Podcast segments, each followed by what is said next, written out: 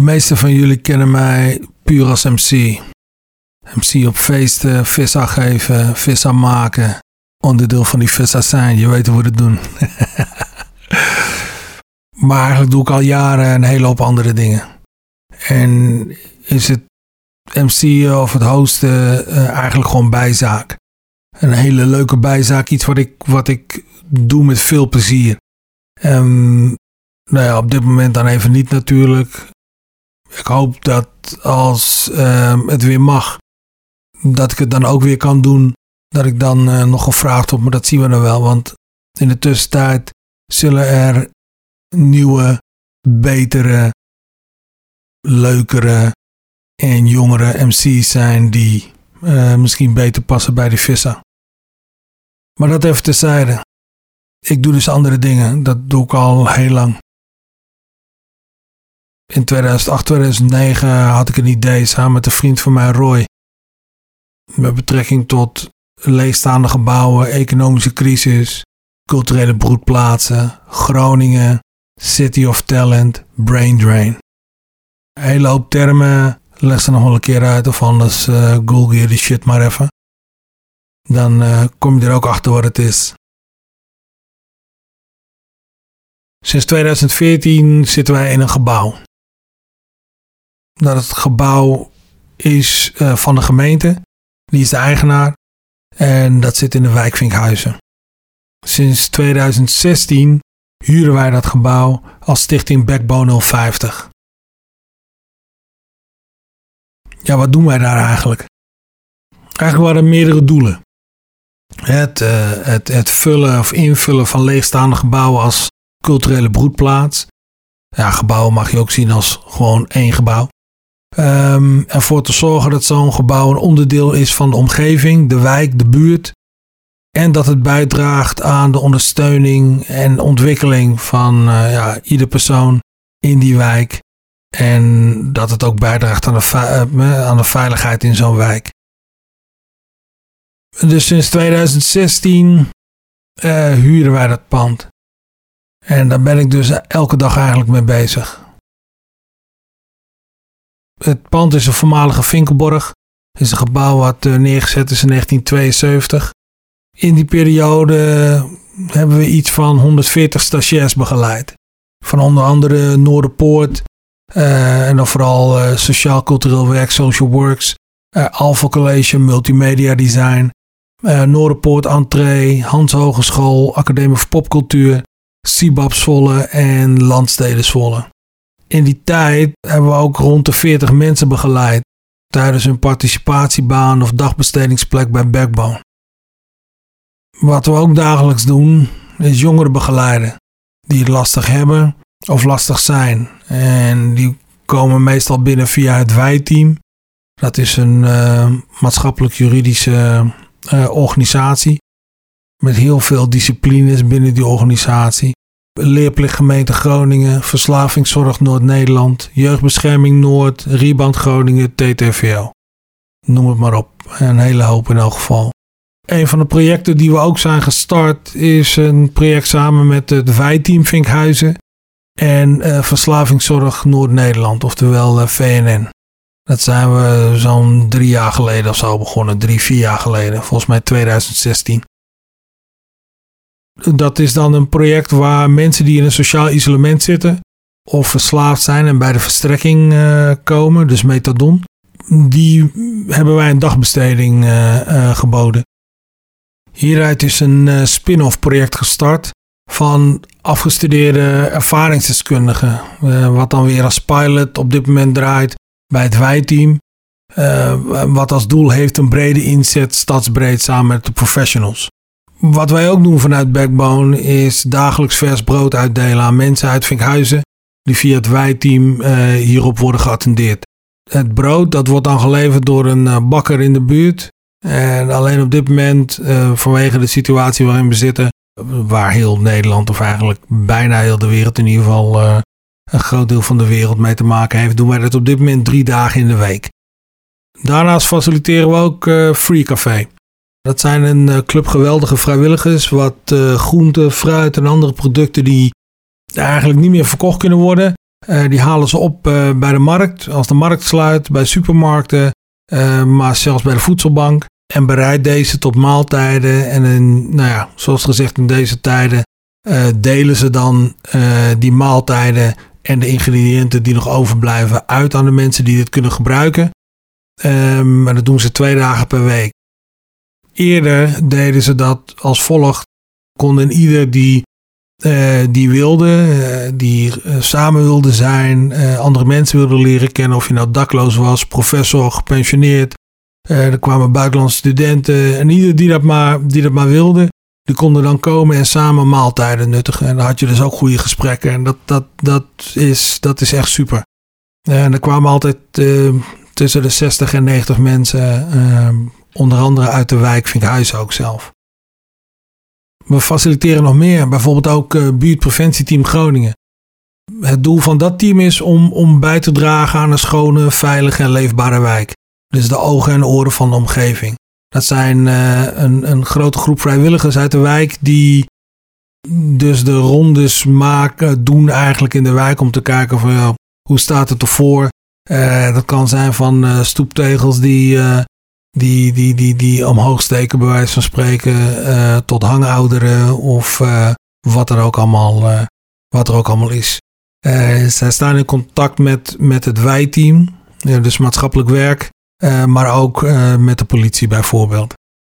En sinds twintig negentien uh, ja, zit ook uh, in Backbone Gea's weggeefwinkel. Nou, hier komen wekelijks honderden mensen op af. Waaronder een uh, hele grote groep mensen die niet bekend is bij het maatschappelijk werk. Ja, zo'n weggeefwinkel is precies wat het zegt. Je kunt je spullen weggooien. Je kunt je spullen naar een kringloopwinkel brengen waar er dan weer geld voor wordt gevraagd. Wat mag, geen probleem. Alleen uh, Gea van Gea's weggeefwinkel, die had zoiets van, dat moet even anders. Um, er zijn een hele hoop mensen die hebben zelfs niet het geld om uh, um, naar een kringloopwinkel te gaan en daar allerlei spullen vandaan te halen. En een hele hoop spullen zouden anders weggegooid worden, dus waarom niet uh, een weggeefwinkel? Dat, dat is zij begonnen. Eerst vanuit haar huis. En uh, via het Wij-team uh, was het van, joh, uh, kunnen jullie uh, niet de ruimte voor haar regelen? Nou, dat hebben we natuurlijk gelijk gedaan. En dat, dat is echt geweldig.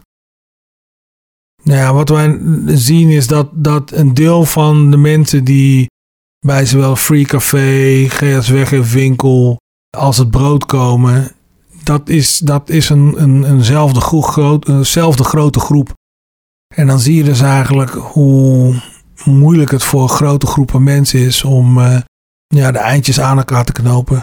En de tijden waarin we leven, die hebben het niet, uh, niet beter gemaakt, om het zo maar te zeggen. Wekelijks worden wij ook als Backbone door organisaties en instellingen uh, als het Wij-team, politie, V N N, dus Verslavingszorg Noord-Nederland, Leerplicht Groningen en het Noordenpoortcollege gevraagd om te assisteren.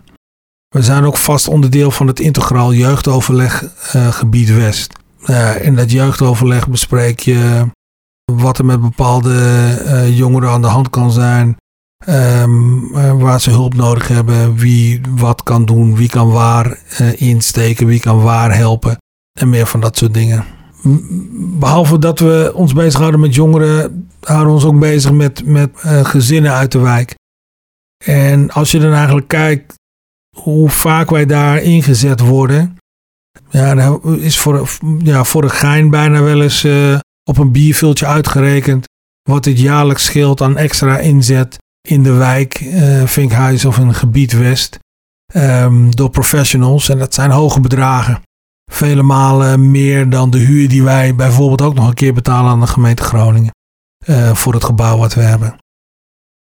Het gebouw aan de Travertijnstraat, dat heeft een uh, totale oppervlakte, moet je een beetje voorstellen, van zo'n elfduizend vierkante meter. Dat is echt huge. En, en daarvan gebruiken wij dan, uh, of kan eigenlijk, zo'n acht à negenduizend vierkante meter gebruikt worden voor Uh, allerlei organisaties, instellingen, et cetera. En die allerlei organisaties, dat zijn er een stuk of honderd. Er zitten ongeveer honderd bedrijven, organisaties, instellingen, Z Z P'ers, verdeeld over om de bij de tachtig ruimtes in het gebouw van Backbone. Er zijn sportclubs, theatergroepen, kunstenaars, start-ups, uh, muzikanten, allerlei Z Z P'ers. Skaten, B M X Park zit erin, Pedalpark, Colosseum. Uh, maatschappelijke instellingen, kledingateliers, uh, fietsreparateurs en nog veel meer. Wij schatten zo dat hier op doordeweekse dagen zo rond de zeshonderd mensen komen werken en of sporten in het gebouw. En sinds tweeduizend zestien huren wij dit gebouw eigenlijk elke week van de dag als vrijwilliger. We hebben namelijk op een bepaald moment berekend wat het zou kosten als wij in dienst zouden zijn en dus geld zouden moeten vragen voor ons werk daar. En dan zou de vierkante meterprijs veel te hoog zijn en dan zou het niet aantrekkelijk zijn. Je moet niet vergeten, het is een gebouw uit negentien tweeënzeventig. Het is een redelijk oud gebouw. Ver van energiezuinig. Op sommige plekken, als je kijkt, ziet het er ook niet altijd helemaal uh, tof uit. Maar je kunt er nog steeds gewoon echt dope dingen doen. Dus we hebben gezegd van de doe als vrijwilligers. Dat betekent dat we bij elkaar ongeveer honderdvijftig uur per week, in de weekenden en de avonden dat wij opgeroepen niet meegerekend, maar honderdvijftig uur per week als vrijwilliger insteken. Dat betekent van tweeduizend zestien tot tweeduizend twintig iets van negenendertigduizend uur eh, hebben we er al in zitten. Eh, meer dan negenendertigduizend, maar die gebruiken we even als ondergrens. Wij hebben als vrijwilligers, um, als Stichting Backbone, hebben wij vanaf tweeduizend zestien tot tweeduizend twintig uh, rond de achthonderdduizend euro aan huur opgebracht voor de gemeente. Voor de gemeente Groningen, dus iets minder dan een miljoen. achthonderd, rond de achthonderdduizend euro. Maar dat is natuurlijk niet alles waarvoor je moet betalen. Dit is puur voor de gemeente. Moet je niet vergeten, als wij dit niet hadden gedaan, dan had de gemeente het gebouw geprobeerd te verkopen. Dat, dat deden ze al, maar dat lukte niet. De economische crisis zou een aardige kostenpost worden ook, in verband met slopen, et cetera, op dat moment. Dus um, geld wat de gemeente anders zelf had moeten opbrengen, dat hebben wij voor ze opgebracht. Zo kun je het zien. Die achthonderdduizend, dat is exclusief uh, wat je moet betalen voor gas, water, elektriciteit en andere kosten.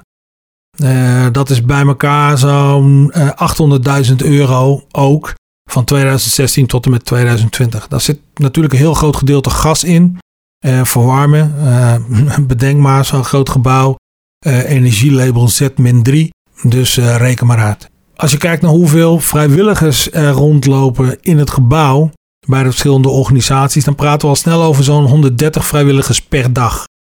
Als het gaat om mbo-stagiairs, dan heb je er ongeveer twintig per dag. En dan ben ik volgens mij aan de veilige kant als ik zeg uh, dat het twintig zijn. Het, het, het zal me niet verbazen als dat het dubbele is. Maar wij hebben geen zicht op alle uh, uh, bedrijven en organisaties voor wat betreft uh, stagiairs of uh, vrijwilligers. Dit zijn schattingen.